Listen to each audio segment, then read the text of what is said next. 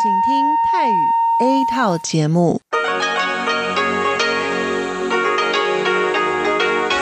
ที่นี่สถานีวิทยุเรดิโอไต้หวันอินเตอร์เนชันแนล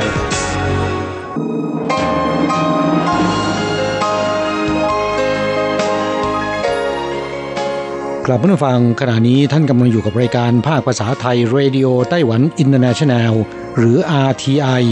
ออกกระจายเสียงจากกรุงไทเปไต้หวันสาธารณรัฐจีน เป็นประจำทุกวันนะครับ นอกจากรับฟังทางเครื่องรับวิทยุได้แล้ว ยังสามารถรับฟังรายการผ่านระบบออนไลน์ได้ที่ thai.rti.org.tw หรือที่ RTI Fanpage นะครับ ขอเชิญติดตามรับฟังรายการของเราได้ ตั้งแต่บัดนี้เป็นต้นไป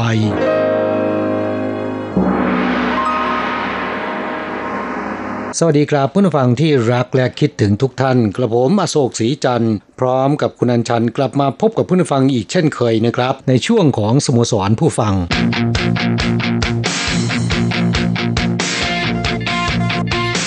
ข่าวเด่นประเด็นร้อนกลับผู้ฟังอีกไม่กี่วันก็จะถึงเทศกาลเชงเม้งหรือชิงหมิงเจีย ซึ่งก็เป็นประเพณีเส้นไหว้และทำความสะอาดสุสานบรรพบุรุษของชาวจีนนะครับ ในไต้หวันวันนี้เนี่ยก็ถือเป็นวันรวมญาติอีกวันหนึ่งด้วย ลูกหลานที่ไปทำงานหรือตั้งรกรากในที่ต่างๆ จะเดินทางกลับมาเส้นไหว้และทำความสะอาดสุสานของบรรพบุรุษตน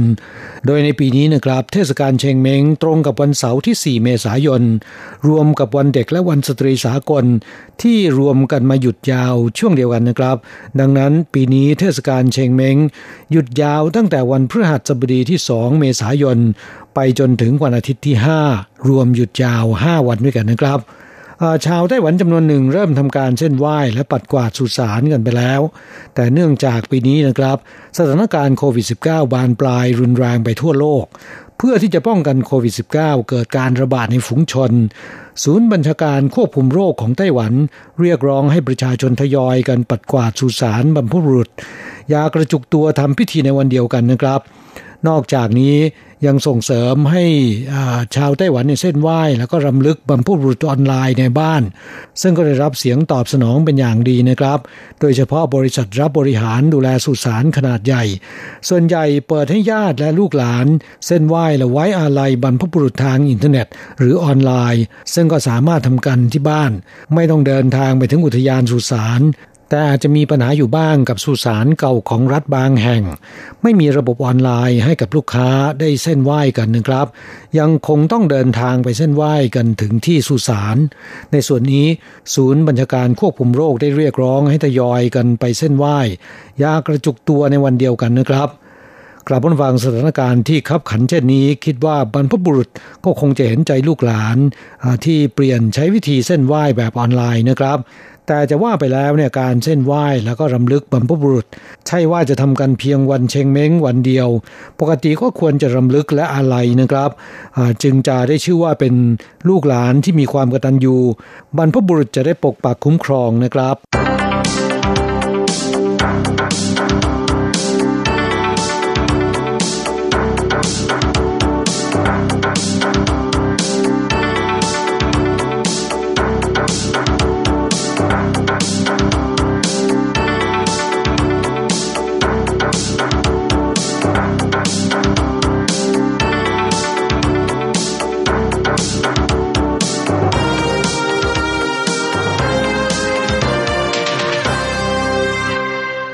กลับมาฟังไหนๆก็พูดถึงเรื่องวันเชงเมงแล้วนะครับ เพราะฉะนั้นกระผมจะนำเอา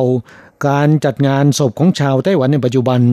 มาเล่าให้ฟังนะครับ ซึ่งคนไต้หวันในปัจจุบันเนี่ยนิยมฝังเท่าอัฐิตามโคนต้นไม้ และต้นดอกไม้ตามนโยบายส่งเสริมการทำศพเชิงอนุรักษ์สิ่งแวดล้อมของรัฐบาลมากขึ้นนะครับ ตามประเพณีแต่โบราณของชาวจีนเนี่ยเมื่อคนเราสิ้นชีพแล้ว จะต้องทำการฝังนะครับ อย่างสมวนที่มักจะพูดกันเมื่อญาติมิตรเสียชีวิตว่า รู่ถูหวยอัน หมายถึงคนที่ตายแล้วเนี่ยจะต้องฝังจึงจะไปสู่สุคติภพยกเว้นกรณีที่เสียชีวิตกระทันหันด้วยโรค หรือว่าเสียชีวิตอย่างไม่ปกตินะครับ จึงจะใช้วิธีชาปนกิจศพ หรือว่าใช้วิธีเผาศพ แต่เนื่องจากไต้หวันมีพื้นที่เพียงแค่ 36,000 ตารางกิโลเมตรนะครับ ขณะที่มีประชากร 23 ล้านคน อัตราความหนาแน่นของประชากรเนี่ยอยู่ในอันดับต้นๆของโลกเลยทีเดียวนะครับ การฝังศพโดยเฉพาะบนที่ดินของตนจึงเป็นสิ่งที่ฟุ้งเฟ้อแต่แทบจะเป็นไปไม่ได้ซะแล้วนะครับสำหรับคนทั่วไป คนส่วนใหญ่ต้องพึ่งพาสุสานสาธารณะของรัฐบาล แต่เมื่อนานเข้าสุสานสาธารณะก็ไม่พอใช้นะครับ รัฐบาลจึงส่งเสริมให้ใช้วิธีชาปนกิจศพ หรือวิธีเผาศพ จากนั้นเก็บอัฐิไปไว้ในเจดีย์หรือสถานที่เก็บแบบรวม ซึ่งเสียค่าใช้จ่ายไม่มากนะครับจนปัจจุบันชาวไต้หวันเนี่ยส่วนใหญ่จะใช้วิธีเผาศพ แต่ละเมืองจะมีสถานชาปนกิจศพของรัฐ เป็นเหตุให้ธุรกิจจัดการศพมีกิจการรุ่งเรือง ในแต่ละเมืองจะมีย่านธุรกิจจัดการศพ ซึ่งจะตั้งอยู่ในบริเวณ หรือถนนสายเดียวกับที่ตั้งของสถานชาปนกิจของรัฐนะครับ ขณะที่มีข้อกำหนดให้ผู้ที่ยังยืนยันใช้วิธีฝังศพในสุสานสาธารณะ จะฝังได้เป็นเวลาเพียงแค่ 7 ปี เมื่อครบ 7 ปีแล้วนะครับจะต้องไปเก็บกระดูก เพื่อทำพื้นที่ฝังศพให้ว่างสำหรับผู้เสียชีวิตรายใหม่ จะเห็นได้ว่าการฝังศพไม่เพียงแต่ไม่มีที่นะครับ ยังยุ่งยากและราคาแพงด้วย ดังนั้นในปัจจุบันชาวไต้หวันจึงหันมาใช้วิธีชาปนกิจศพ อย่างที่เล่าไปแล้วนะครับเมืองต่างๆ จะมีสถานที่ชาปนกิจศพประจำเมือง ค่าใช้จ่ายไม่แพง และจะมีบริษัทรับจัดทำศพตั้งเรียงราย ทั่วทั้งถนนบริเวณสถานชาปนกิจศพนะครับ กลายเป็นธุรกิจใหม่ที่บูมและมาแรง เมื่อญาติพี่น้องเสียชีวิต มอบหมายให้บริษัทรับจัดงานศพไปดำเนินการทุกอย่างทายาทไม่ต้องเดือดร้อนนะครับ แต่เนื่องจากมีการแข่งขันสูงสนนราคาถือว่ายังอยู่ในระดับที่เหมาะสมนะครับ มีตั้งแต่ไม่กี่หมื่นไปถึงหลักแสน ขึ้นอยู่กับว่าจะเอาหรูขนาดไหนนะครับ อย่างไรก็ตามในปัจจุบันแม้นจะไม่ฝังศพ แต่เริ่มมีปัญหาการจัดหาสถานที่สร้างเจดีย์เก็บอัฐิ รัฐบาลยังส่งเสริมให้ประชาชนทำพิธีศพเชิงอนุรักษ์สิ่งแวดล้อม โดยการชาปนกิจหรือว่าเผาศพก่อน จากนั้นนำเท่าอัฐิไปลอยอังคาร ภาษาจีนเรียกว่าไห่จ้างนะครับ ซึ่งก็ต้องบดเท่าอัฐิให้ละเอียดก่อนทางรัฐบาลท้องถิ่นเนี่ยจะอำนวยความสะดวกและบริการฟรีนะครับสำหรับผู้ที่ใช้บริการลอยอังคาร แต่ละปีเนี่ยมีชาวไต้หวันไปใช้บริการหลายพันคนนะครับ แต่ส่วนใหญ่จะเป็นชาวไต้หวันในภาคเหนือที่ยอมรับพิธีกรรมแบบนี้นะครับ และที่เริ่มได้รับความนิยมมากขึ้น ก็ได้แก่การนำเอาเท่าอัฐิไปฝังตามโคนต้นไม้ เรียกว่าสู้จั่งหรือนำไปฝังใต้ต้นดอกไม้ที่เรียกว่าฮวาจั่งไม่ต้องสร้างสุสาน เป็นมิตรกับสิ่งแวดล้อม และไม่ต้องเสียค่าใช้จ่าย จนถึงขณะนี้รัฐบาลได้สร้างสวนสาธารณะ และสุสานการฝังเท่าอาทิตามคนต้นไม้และดอกไม้ ทั่วไต้หวันกว่า 30 แห่งแล้วนะครับ มีชาวไต้หวันไปใช้บริการแล้วกว่า 1 0 0 0 0แสนราย ในจำนวนนี้ชาวกรุงไทเปใช้บริการมากที่สุดนะครับ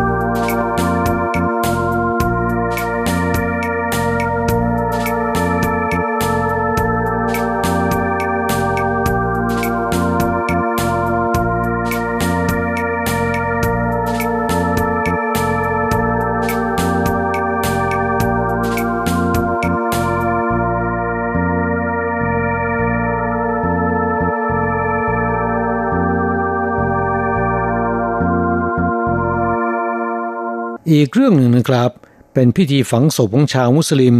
ซึ่งชาวมุสลิมในไต้หวันเนี่ยขณะนี้มีความกังวลอย่างยิ่ง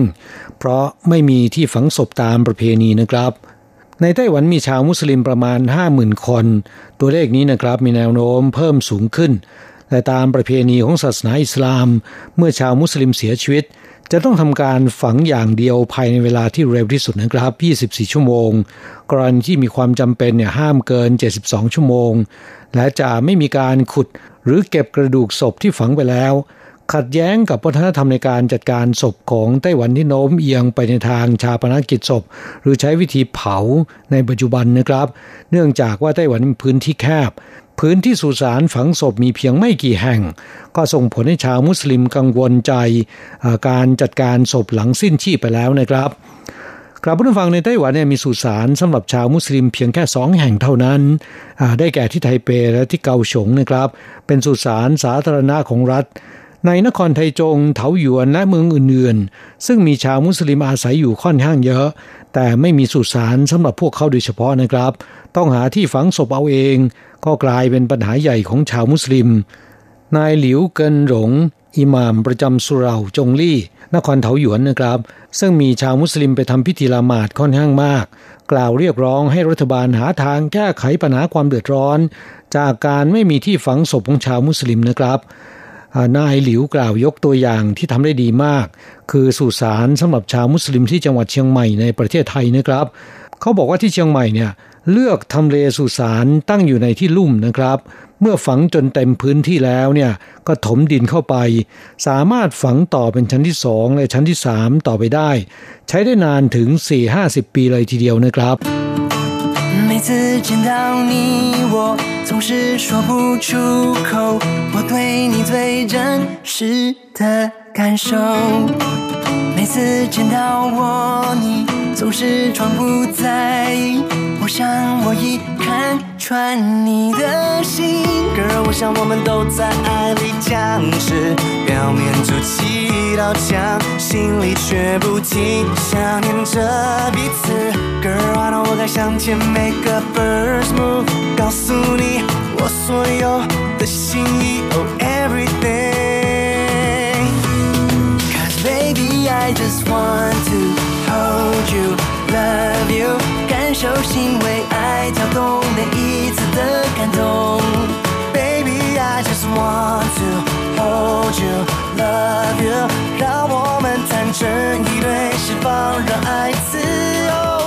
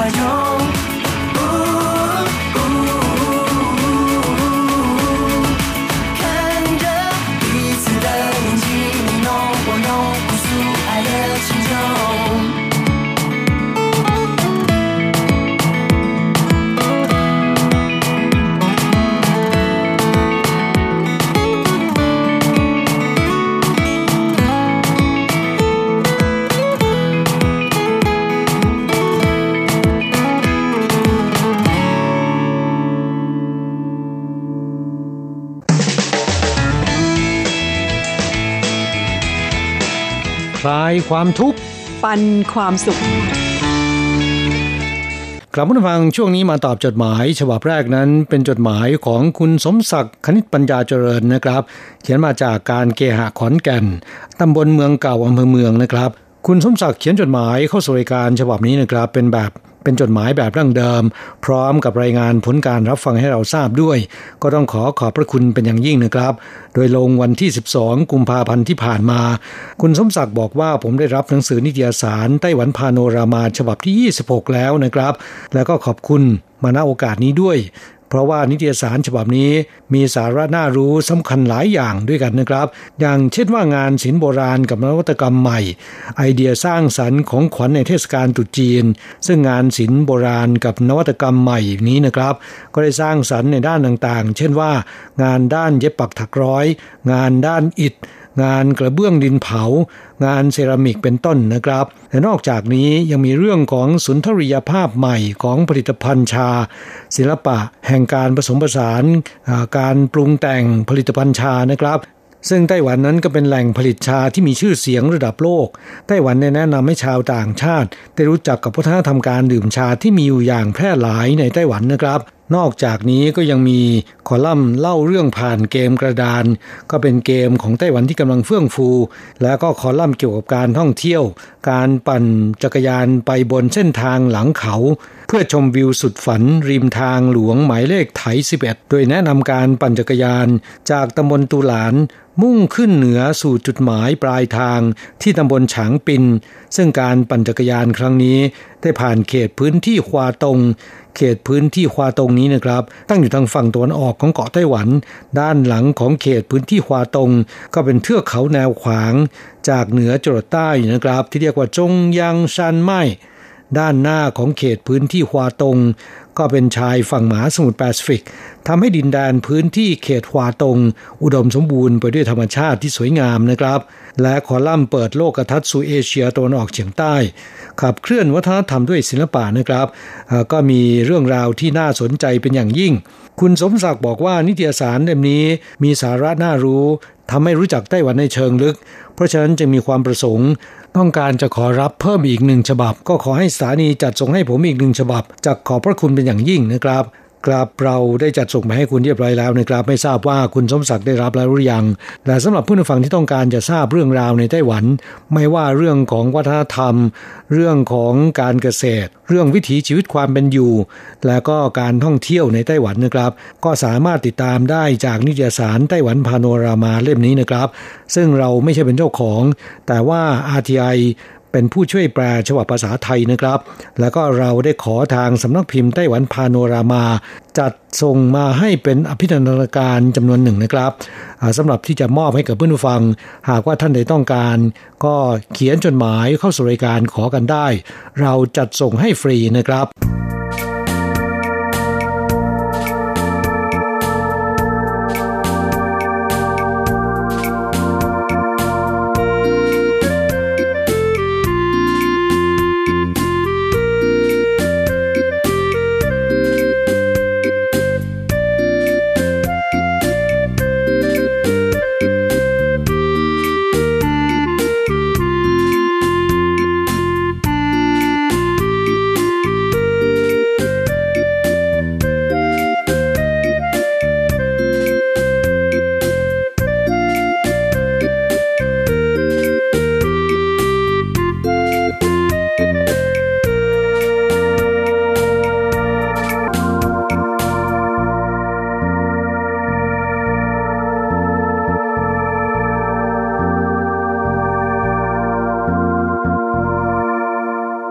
ต่อไปเป็นจดหมายของคุณครูโกเมน พัทรสิทธิกุลชัยจากที่อำเภอภูเพียงจังหวัดน่านนะครับ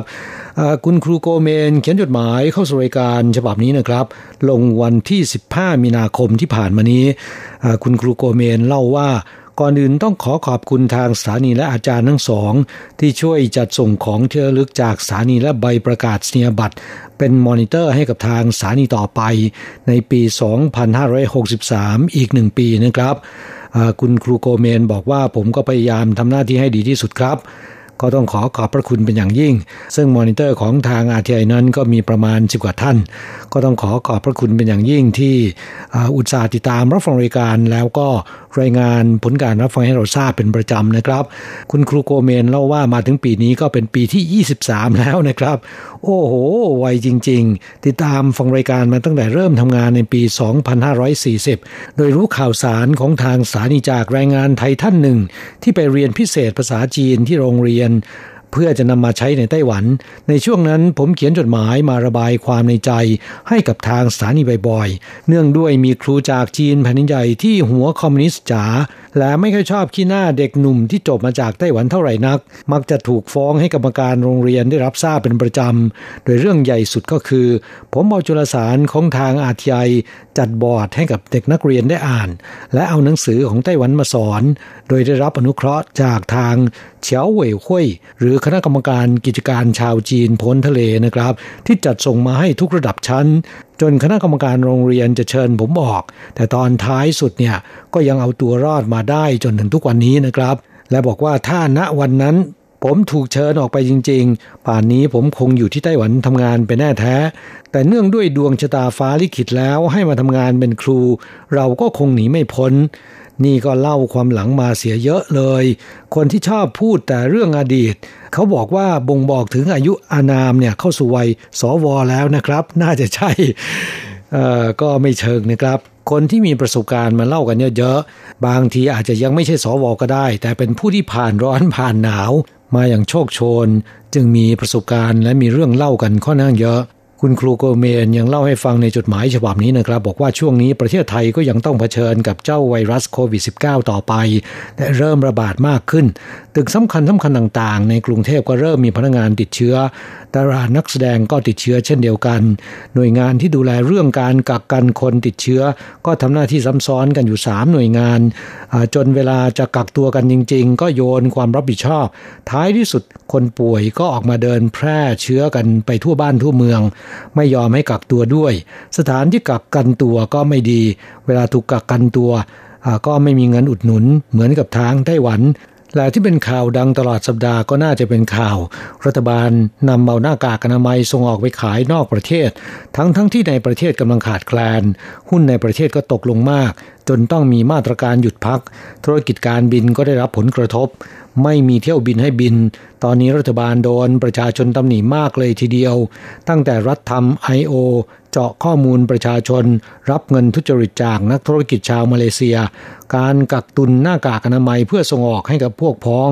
รัฐมนตรีค้ายาเสพติด ถูกจับที่ออสเตรเลีย แต่บอกว่านั่นคือแป้ง สิ่งเหล่านี้ก็ทำให้ทุกภาคส่วน แล้วก็ลามไปจนถึงนักศึกษานักเรียนมัธยม ออกมาแสดงท่าทีที่ไม่พอใจ แต่ที่ทำให้คนภาคเหนือไม่พอใจเป็นอย่างมากก็คือ รัฐบาลไม่สามารถแก้ไขเรื่องค่าฝุ่นละออง PM 2.5 ได้เลย ตั้งแต่ปีใหม่เรื่อยมาจนถึงตอนนี้ก็ 3 เดือนกว่าเข้าไปแล้ว ค่าฝุ่นยิ่งมาก็ยิ่งมาก อาทิตย์นี้ที่แม่ฮ่องสอนค่าฝุ่นปาเข้าไป 500 กว่า มากกว่าค่ามาตรฐาน 100 เท่า ฟังไม่ผิดหรอกนะครับ 100 เท่าจริง ๆ ที่เชียงใหม่ก็ 300 กว่า ที่น่านบ้านผมก็ 180 กว่า เราจะอยู่กันได้ยากขึ้นทุกวันนะครับ ผมว่าคนทางภาคเหนือกลัวฝุ่นมากกว่าโควิด -19 เสียอีก เพราะเจอกันทุกวันหนีไม่พ้นด้วย ครับฟังที่คุณครูโกเมนเล่าให้ฟังแล้วก็รู้สึกเห็นใจนะครับ ปัญหาบางอย่างเราสามารถหลีกเลี่ยงได้นะครับ แต่เรื่องของฝุ่นละออง PM 2.5 เรื่องของอากาศแล้วเนี่ยทุกคนต้องสูดอากาศหายใจ โดยเฉพาะคนที่เป็นโรคภูมิแพ้ มีปัญหาในระบบทางเดินหายใจแล้วแล้วก็จะทุกทรมานเป็นพิเศษนะครับ ก็หวังว่าปัญหานี้จะได้รับการแก้ไขโดยสิ้นเชิงนะครับและช่วงท้ายจดหมายเนี่ยคุณครูโกเมน บอกว่าจากข่าวเด่นประเด็นร้อนที่อาจารย์ทั้งสองได้รายงาน ผมว่าที่ไต้หวันวางระบบการจัดสรรหน้ากากอนามัยได้ดีนะครับ สามารถเช็คได้เลยว่าบุคคลคนนั้นเดินทางไปไหนมาแล้วบ้าง แล้วเคยรับหน้ากากมาแล้วหรือยัง ถ้าพูดถึงเมืองไทย ผมคิดว่ายังล้าหลังกว่าที่ไต้หวันมาก และบอกว่าพูดถึงเมืองไทยทีไร ก็เหนื่อยใจแทนจริง ๆ ที่ไต้หวันใครถูกกักตัวก็จะได้รับเงินอุดหนุนจากรัฐ แต่ที่ไทยตัวใครตัวมันยังไงแล้วเราก็ขอให้ทุกท่านทุกคน ทั้งในไต้หวันก็ดี ในประเทศไทยก็ดีจงสู้ๆต่อไป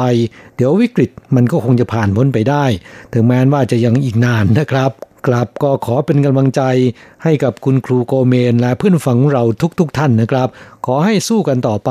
ในยามวิกฤตเช่นนี้ นอกจากอดทนแล้วนะครับ ยังต้องรู้จักวิธีป้องกันตัวเองด้วย ก็ขอให้ทุกท่านจงมีสุขภาพร่างกายสมบูรณ์แข็งแรงนะครับ และผลการรับฟังรายการอาทีไอที่จังหวัดน่านนะครับ เมื่อเช้าวันอาทิตย์ที่ 15 มีนาคมที่ผ่านมานี้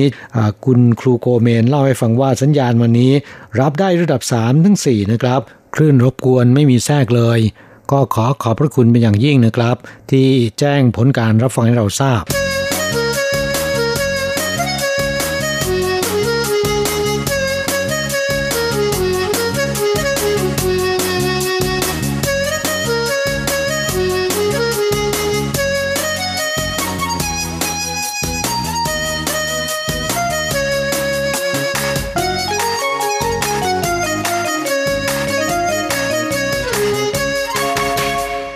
กลับมาฟังเวลาในรายการวันนี้ใกล้จะหมดลงแล้วนะครับ กระผมจะอำลาจากเพื่อนฟังด้วยเสียงเพลงของเจ้าเจี๋ยหลุน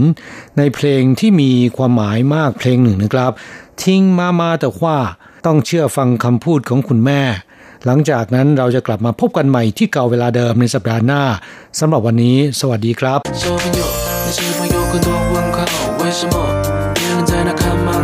画，我却在学画画，对着钢琴说话。别人在玩游戏，我却靠在墙壁背我的 A B C。我说我要一台大大的飞机，他觉得大一台九九录音机。为什么要听妈妈的话？长大后你就会开始懂了这段话。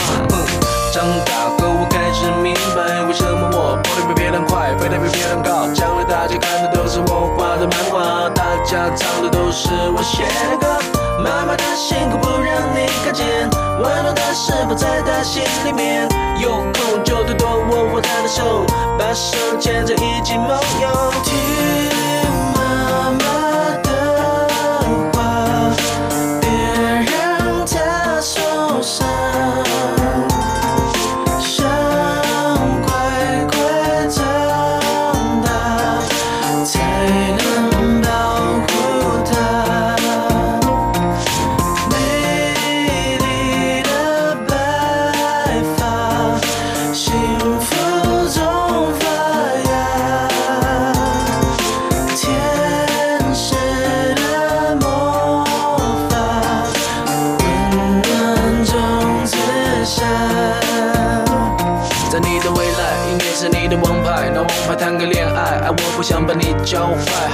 妈妈的话吧，晚点再恋爱吧。我知道你未来的路，但妈比我更清楚。你会带着学习的同学在书包写东写西，但我建议最好写妈妈，我会用功读书。用功读书怎么会从我嘴巴说出？不像你叔叔要教你用功读书。妈妈只给你的毛衣，好好的守着，因为母亲节到时，我也告诉她我还留着。对了，我会遇到周润发，所以你可以跟同学炫耀，赌神未来是你爸爸。你写的情书，你千万不要承认，因为过两天你会在这场上见的。你会给自己换上流行歌，因为张学友开始准备唱吻别。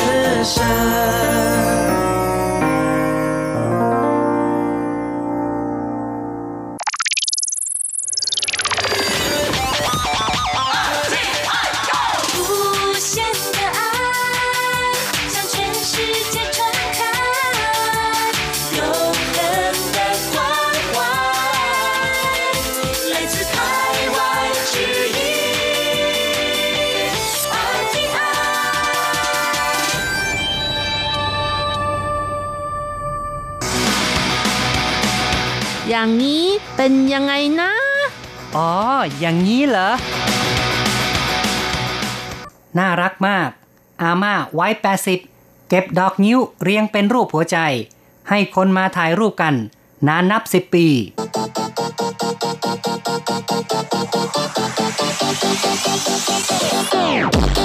อย่างนี้คุณจะว่ายังไง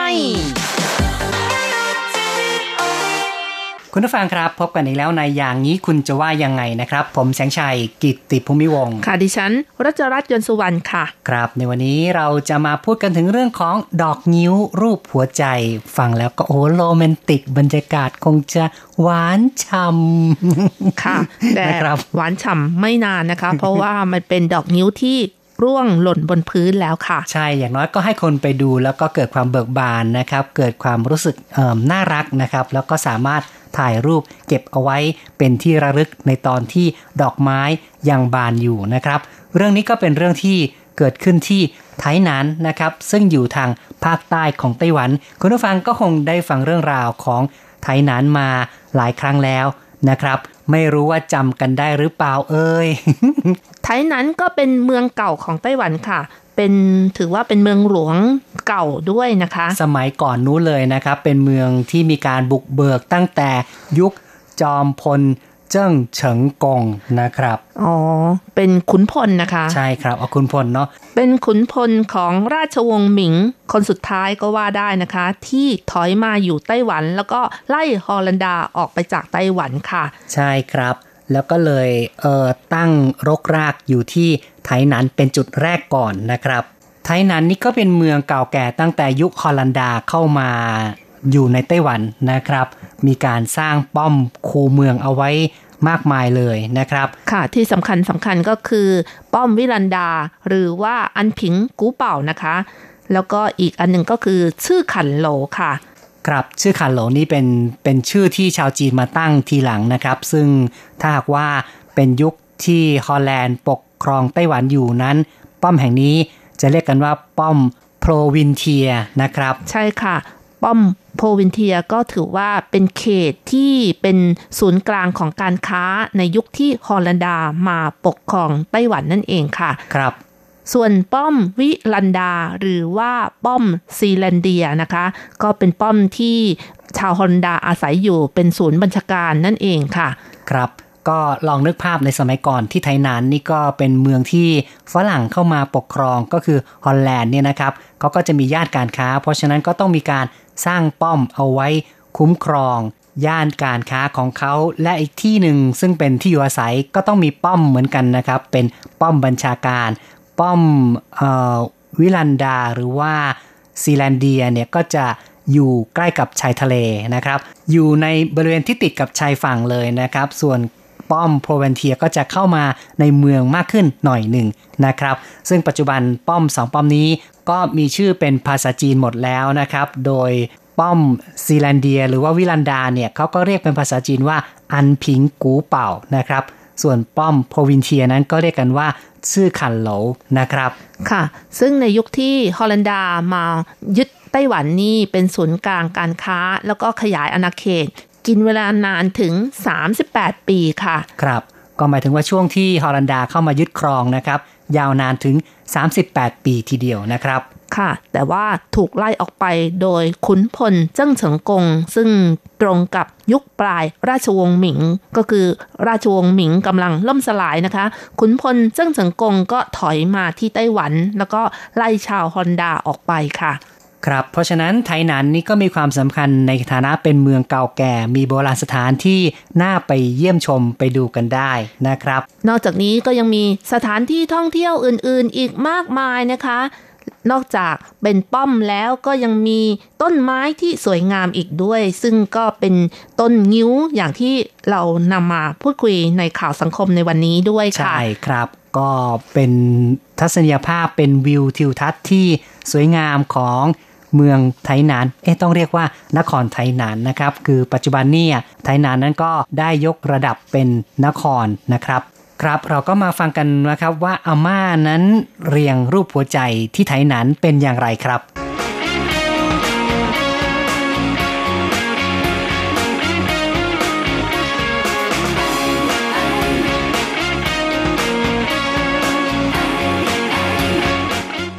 ทุกปีเมื่อถึงช่วงที่ดอกนิ้วกำลังบานสะพรั่ง และร่วงหล่นที่พื้นบริเวณสวนสาธารณะหมายเลข 18 หรือสวนสาธารณะรำลึกบาทหลวงบาเคชาวอังกฤษที่ตั้งอยู่ในนครไทยนั้น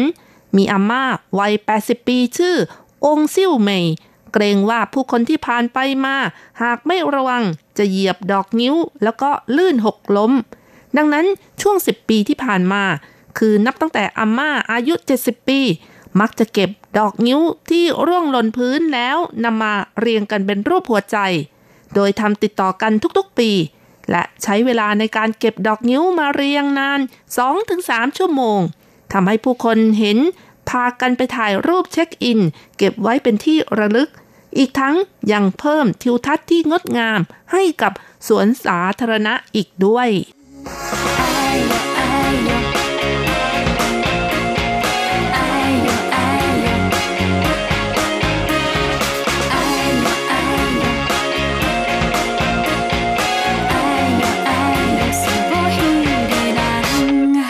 เป็นไงบ้างครับ ฟังแค่การบรรยายนี่นึกภาพไปด้วยก็คงจะรู้นะครับว่าหืมคงจะมีความสวยงาม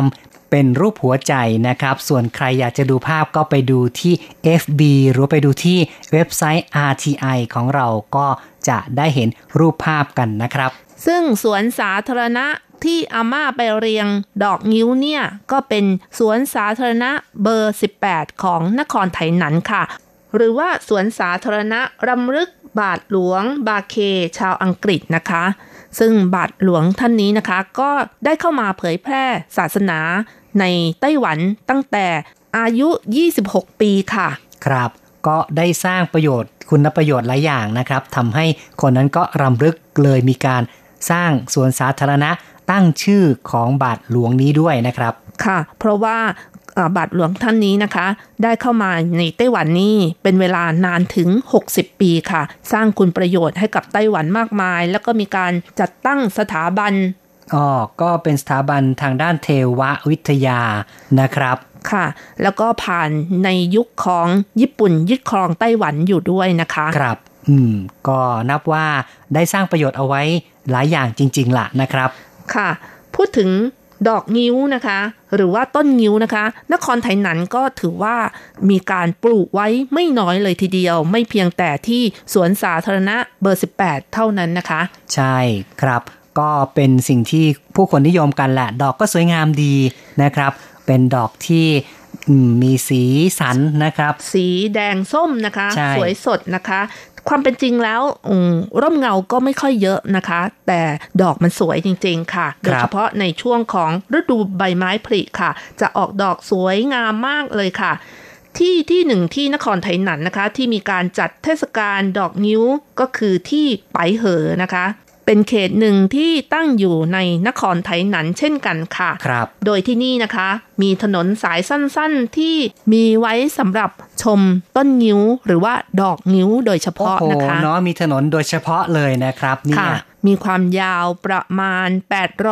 866.5 เมตรค่ะอืมไม่ถึง 1 กิโลเลยนะครับ แค่ 800 กว่าเมตรเท่านั้นเองนะครับ ค่ะ ถนนนี้ก็ตั้งอยู่ที่ไปเหอนะคะ นครไทยหนันเป็นเส้นถนนยาวระหว่างอำเภอนะคะ เนื่องจากช่วงที่ดอกนิ้วบานในช่วงฤดูใบไม้ผลิมีความสวยงามมาก เป็นที่รู้จักของผู้คนในไต้หวัน ผู้คนก็ไปเที่ยวแล้วก็ไปชมดอกไม้ โดยเฉพาะในช่วง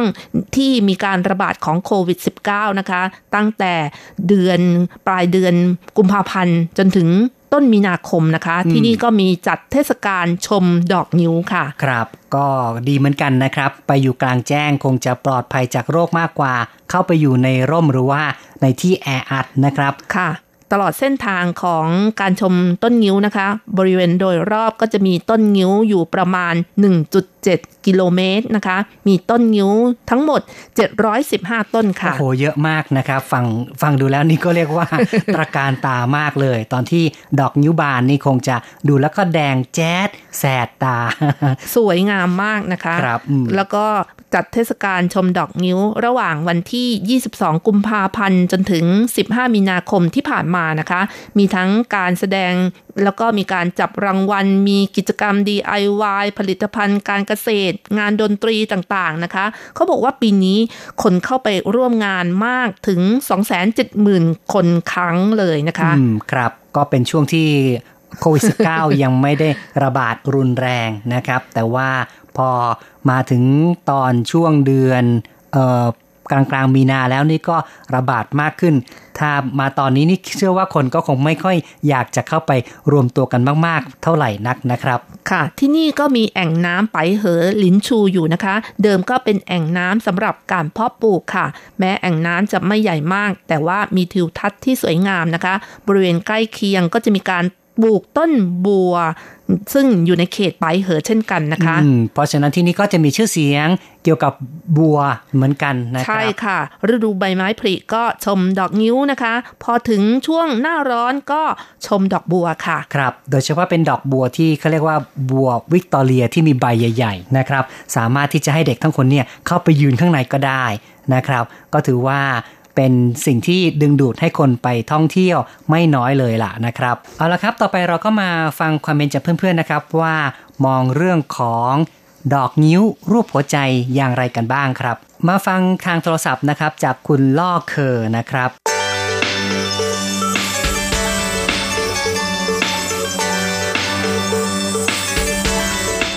เอ่อการไปชมดอกไม้ในไต้หวันเนี่ยไม่ทราบว่าคุณลอกเคยเคยไปดูบ้างหรือเปล่าครับ ไม่เคยครับ ไม่เคยไป แต่ว่าเคยดูเขาอยู่ เคยดูข่าวนะครับ รู้สึกว่าสวยไม่เอ่ยในไต้หวันนี่มีดอกไม้ให้ดูมากๆอย่างนี้นะครับ ความรู้สึกเป็นยังไงครับ ดอกไม้นี่เมื่อก่อนเคยไปแถวภาคใต้ ไม่รู้ว่าชื่อตอนนี้รู้แล้วมาประมาณหกเจ็ดปีมั้งแต่ตอนนี้รู้แล้วว่าไม่รู้จุดไหน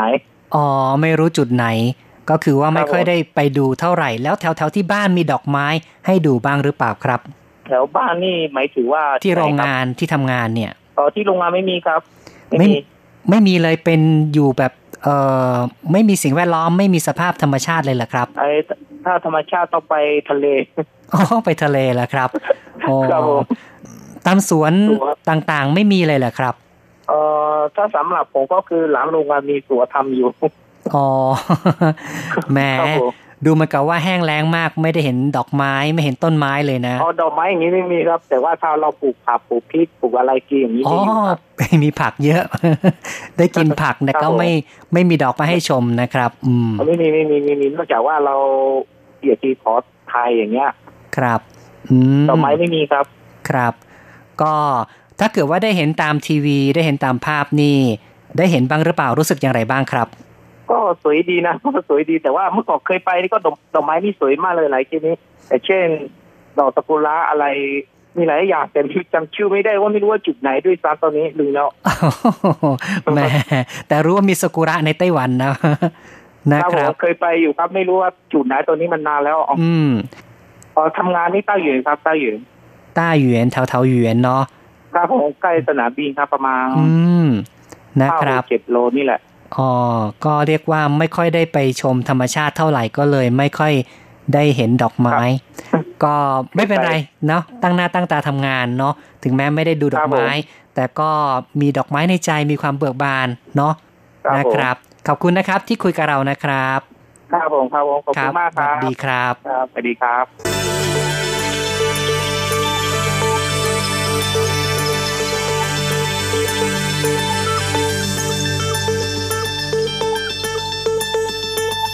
ครับ คุณลอกเคอร์นี่ก็ไม่ค่อยได้ไปเที่ยวที่ไหนเนาะนะครับ ก็เลยบอกว่าจำไม่ได้เหมือนกันว่าเคยไปชมดอกไม้ที่ไหนบ้าง แต่ก็รู้จักซากุระของไต้หวันซะด้วยนะครับ ต่อไปเราก็มาฟังความคิดเห็นจากทาง Facebook กันบ้างค่ะ เรามีคำถามไปนะคะ บอกว่าคุณเคยเห็นหรือเปล่ารู้สึกอย่างไรนะคะ คุณนพพงศ์นะคะ เขียนมาบอกว่า อาม่าแถวบ้านผมเต้นหน้ารถแห่อย่างเดียวครับ เนาะนะครับ แกคงไม่ชอบเรียงดอกไม้นะนะครับ ชอบเต้นมากกว่าครับ คุณยุรีบอกว่าดีค่ะน่ารักนะคะใช่คุณเลยรัตนาเช่นกันนะคะ บอกว่าน่ารักค่ะ ครับอาม่าแม้จะสูงวัยก็ทำเรื่องที่น่ารักมากเลยนะครับ ค่ะ หัวใจรักอย่างเดียวนะคะ มีความสุขค่ะ คุณ มณีวงศ์นะคะ บอกว่าดูแล้วมีความสุขนะคะ น่ารักมากครับ แล้วก็คุณเนชนกก็บอกว่าดีมากค่ะ อืม ชมเชยกันทั้งนั้นเลยนะครับ คุณทรงศักดิ์บอกว่าที่ไหนครับโอ้โหที่ไทยนั้น อ๋อ ที่ไทยนั้น ป่านนี้ก็ล่วงหมดแล้วนะคะ จะไปดูก็คงไม่ทันแล้วนะคะ ถ้าไปที่ไปเหอที่แอ่งน้ำนั้นอาจจะมีเหลือบ้างนะคะ ครับ ความจริงถนนทางด่วนนะคะ ที่จากเหนือลงใต้เนี่ยก็มีต้นงิ้วที่ปลูกเรียงรายอยู่เช่นกันนะคะ ก็มีเป็นจุดๆนะครับ บางที่ก็สามารถชมต้นงิ้วบนทางด่วนในไต้หวันได้เหมือนกันนะครับ คุณกมลวันนะคะ บอกว่าทำด้วยใจยิ่งใหญ่เสมอ อาม่าน่ารักที่สุดเลยอืมเก่งมากเลยเนาะนะครับทำสิ่งที่ดูแล้วก็ชื่นตาชื่นใจนะครับ แล้วก็คุณผู้ฟังท่านอื่น ๆนะคะ หลายท่านก็ยกนิ้วโป้งมา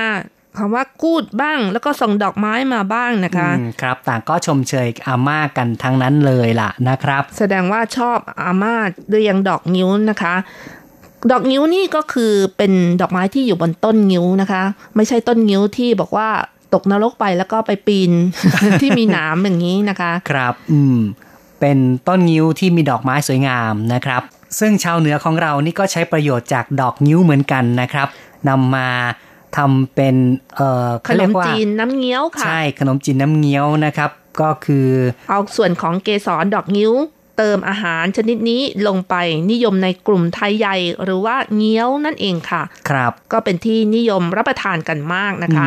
อืมอย่างไรก็ตามนะคะ ที่เมืองไทยบางท้องถิ่นก็ไม่กล้าปลูกต้นงิ้วนะคะ เพราะในยุคก่อนเมื่อมีคนเสียชีวิต ญาติพี่น้องก็จะตัดฟันต้นงิ้วลงมาแปรรูป ซึ่งทำได้ง่าย เพราะว่าไม้นั้นเป็นไม้ที่ไม่แข็งมากก็คือเอามาทำลงศพนั่นเองค่ะอ๋อถืนะอคว่ารับประหยัดแล้วก็รวดเร็วค่ะ ใช่ บางคนก็เลยคิดว่าเหมือนกับว่าเป็นสิ่งที่ไม่เป็นมงคลนะครับ ก็เลยไม่ชอบต้นงิ้วกันนะครับ ท้องถิ่นของภาคเหนือนะคะ ในยุคเก่าก่อนนั้นน่ะนิยมนำไม้งิ้วมาทำเป็นปราสาทอย่างสวยงาม แล้วก็ครอบลงศพอีกทีหนึ่งแต่ปัจจุบันใช้วัสดุอื่นแทนแล้วค่ะครับแล้วก็ทางอีสานบางจังหวัดอาจจะตัดงิ้วมาทั้งต้น แล้วก็ขุดเหมือนเรือนะคะ เพื่อบรรจุศพ ลักษณะของลงศพแบบนี้ จะเรียกกันว่าบ่มหรือว่าโบมนะคะอืมครับนี่ก็เป็นการใช้ประโยชน์จากต้นงิ้วนะครับ ที่เราก็ไปค้นคว้ามาเล่าสู่กันฟังนะครับ ค่ะ เพราะฉะนั้นชาวบ้านมีความเชื่อว่า ใครปลูกต้นงิ้วเท่ากับแช่งตัวเองอ๋อนะคะเนาะนะครับ เลยกลายเป็นไม้ที่ไม่ค่อยเป็นมงคลเท่าไหร่นักนะครับ ค่ะ แต่ในไต้หวันนี้ถือว่าเป็นต้นไม้ริมทางหรือว่า ต้นไม้ที่ปลูกในสวนสาธารณะให้เกิดความสวยงามนะคะ ใช่นะครับ ก็เป็นสิ่งที่นิยมไม่น้อยเลยนะครับ หลาย ๆ ท้องที่หลาย ๆ ถิ่นก็จะมีการปลูกประดับเอาไว้ เพื่อชมดอกงิ้วกันครับต่อไปค่ะ เรามาฟังความคิดเห็นจากคุณผู้ฟังทางอีเมลกันบ้างค่ะ เริ่มกันที่อาจารย์เกษมทั้งทองนะคะ เขียนมาบอกว่า ในภาพเป็นรูปหัวใจซ้อนหัวใจอีกดวง สวยงามดีครับ แล้วมีข้อความอะไรอยู่ด้วยหรือเปล่า ก็ไม่มีนะครับ แต่ว่าอาม่าคนนี้เนี่ยบางปีเนี่ยแกก็เรียงเป็นรูปหัวใจแล้วก็จะเขียนตัวหนังสือไอ้ตัวเลขนะครับ ที่เป็นตัวเลขปีคริสต์ศักราช อย่างในปี 2018 แกก็จะเรียงเป็นตัวเลข 2018 ด้วย แต่ว่าในปี 2020 นี้แกไม่ได้เรียงตัวเลขเอาไว้นะครับ ค่ะ อาจารย์เกษมถามว่าถ้ามีรูปสอน รักปักหัวใจด้วยจะดีไม่น้อยเลย ครับ ก็ถือว่าเป็นความคิดสร้างสารรค์อีกแบบหนึ่งนะครับ ก็น่าจะมีสอนรักปักใจด้วยเนาะนะครับ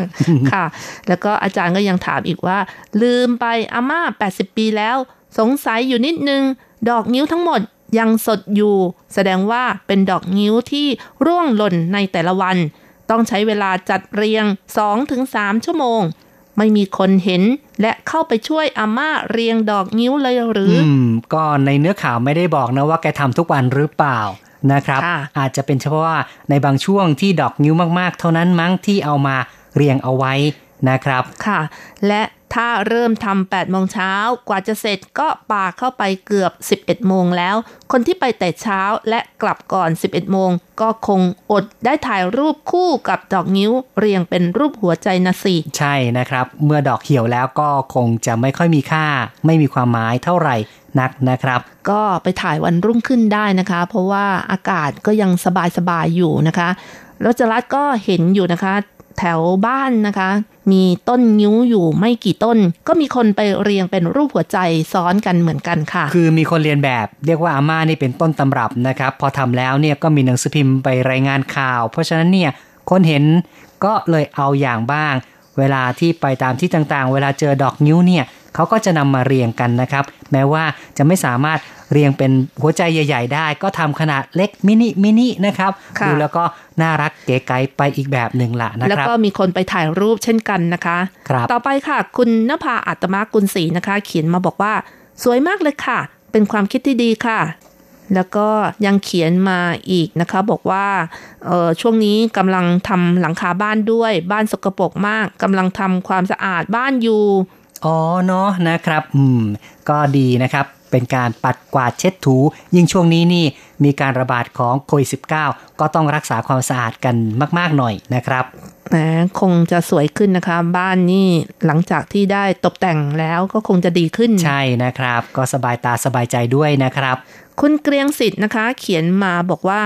จิตอาสาแห่งไต้หวันสร้างสตอรี่ให้สถานที่ท่องเที่ยวเยี่ยมครับ ใช่ เป็นการดึงดูดให้คนไปท่องเที่ยวด้วยนะครับ ถือว่าเป็นการเอ่อยิงปืนนัดเดียวได้ได้นกหลายตัวเลยนะครับ อาม่าเองก็สบายใจนะครับ คนที่อยู่รอบข้างไปถ่ายรูปก็รู้สึกว่าเออสวยงามดีและคนที่มาจากต่างถิ่นก็อยากจะมาดูด้วยนะครับ คุณชัยนรงค์สุจิรพรนะคะ เขียนมาบอกว่า เข้าใจจับประเด็นปัญหา และใช้เวลาว่างทำประโยชน์เพื่อสังคม คนรุ่นหลังควรจดจำและเอาเป็นตัวอย่าง ครับ เป็นความคิดสร้างสรรค์นะครับของคนที่เอ่อเรียกว่า แม้ว่าจะอยู่ในวัยที่อายุสูงแล้ว แต่ก็ยังพยายามทำประโยชน์เพื่อสังคมครับ อาจารย์โกเมนพัทรสิทธิกุลชัยนะคะ เขียนมาบอกว่าอาม่าน่ารักมาก ต้องขอยกนิ้วให้เลยครับ ครับปรบมือให้ดัง ๆ ด้วยเลยนะครับเนี่ยค่ะ คุณพรชัยเองนะคะ เขียนมาบอกว่า อาม่าน่ารักมากเลยครับ มีความคิดสร้างสรรค์ แล้วก็ขยันอีกด้วย ขอพระเจ้าอวยพรท่านให้มีความสุขอืมและมีสุขภาพแข็งแรง ครับ ก็สมควรอย่างยิ่งเลยเนาะจะต้องอยู่นานๆละนะครับ เพื่อเป็นต้นแบบให้กับคนรุ่นหลัง แล้วก็เอ่อเป็นสิ่งที่ใครเห็นใครก็ชอบนะครับ อยากจะเข้าใกล้นะครับ ค่ะอาม่าคงคิดว่าทำจนไม่มีแรงทำก็แล้วกันเนาะตอนนี้ก็ 80 ไปแล้ว ก็เป็นตัวอย่างที่ดีนะครับ คือการที่เอ่อบางทีเนี่ยนะครับ เพียงแค่การใช้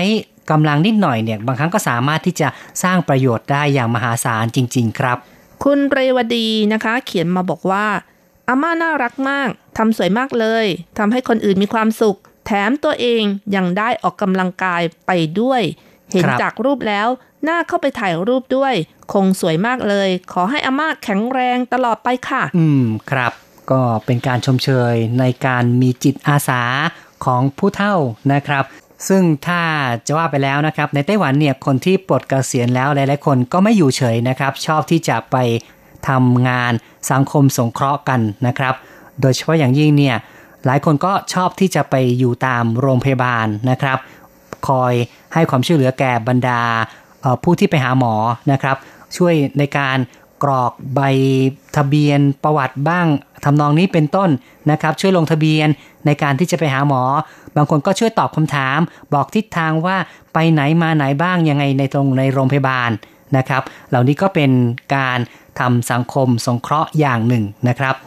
หรือบางคนนั้นก็ไปกวาดสวนสาธารณะก็มีเหมือนกันนะครับ ค่ะ บางคนนี่กวาดสวนสาธารณะก็ยังได้เงินอีกด้วยนะคะ ได้รับเงินเดือนเหมือนกันค่ะครับก็ถือว่าทำประโยชน์แล้วก็ได้ออกกำลังกายด้วย ใช่ หรือบางคนเนี่ยนะครับมีความรู้หน่อยนะครับ พอจะมีภาษาอังกฤษได้หน่อยนี่ ก็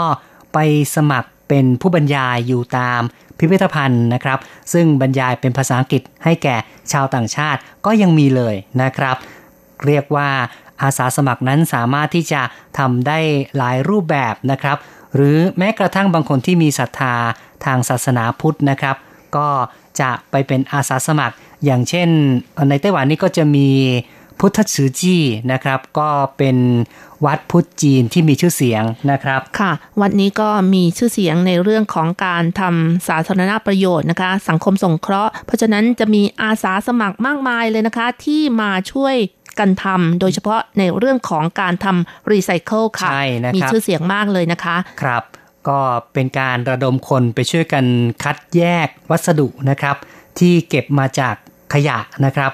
ก็นำไปแยกเป็นพลาสติกเป็นเหล็ก หรือว่าเป็นขวด PET ขวดใส่น้ำใสนะคะ ที่สามารถเอาไปทำทอผ้าเป็นโพลีเอสเตอร์ได้ค่ะ ใช่ครับก็คือเป็นเอ่อการประดิษฐ์ที่ถือว่ามูลนิธิ ฉือจี้นั้นเป็นผู้ต้นคิดก็ว่าได้นะครับค่ะนำเอาขวด PET เนี่ยนะครับ มาชักเป็นเส้นใหญ่แล้วก็นำไปทอเป็นผ้า โดยเฉพาะนำไปทำเป็นเสื้อกีฬานะครับค่ะ นอกจากนี้นะคะ พูดถึงเรื่องของจิตอาสา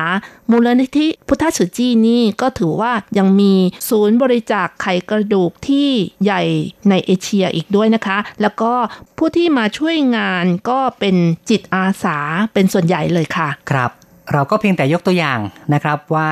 หลังจากที่ปลดเกษียณแล้วก็มีผู้ที่ไปทำงานอาสาสมัครในรูปแบบต่างๆนะครับในไต้หวัน ค่ะในช่วงท้ายของรายการนะคะ เรามาเพลินเพลงเพราะๆกันดีกว่าค่ะ ในเพลงที่ชื่อว่าหวันเหม่ลวดตี้ตกลงพื้นอย่างงดงามนะคะ จากการขับร้องของศิลปินที่ชื่อว่าล้วนถันอาเสียงนะคะ ครับ ก็ตกลงมาอย่างงดงามเนาะก็คงจะเข้ากับเรื่องที่เราพูดในวันนี้ ดอกนิ้วตกลงมาบนพื้น ก็กลายเป็นดอกไม้ที่งดงามเป็นรูปหัวใจขึ้นมาได้นะครับ เอาละครับ หลังจากฟังเพลงกันแล้ว เราทั้งสองก็ต้องอำลาไปก่อนนะครับ อย่าลืมกลับมาพบกับอย่างนี้คุณจะว่ายังไงในครั้งต่อไป สวัสดีครับ สวัสดีค่ะ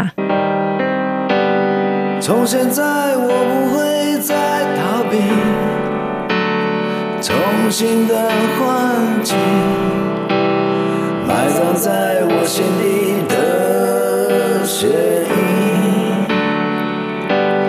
沉住气，我的心不在意，屏息不放弃，慢慢的朝着我的梦前进。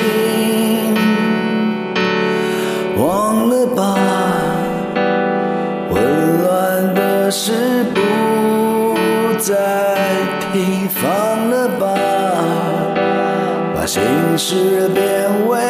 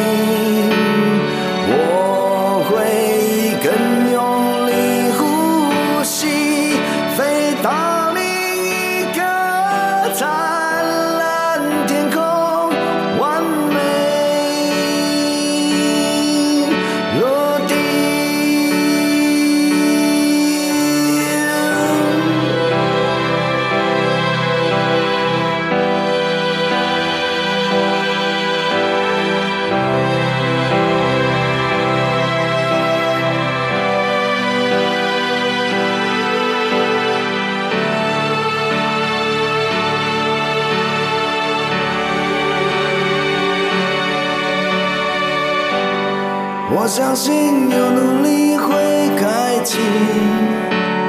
久违的光明，老天爷总是会看得清，重新又回到最初自己，每一次练习。我只想朝着我的梦前进，忘了吧，混乱的事不再提，放了吧，把心事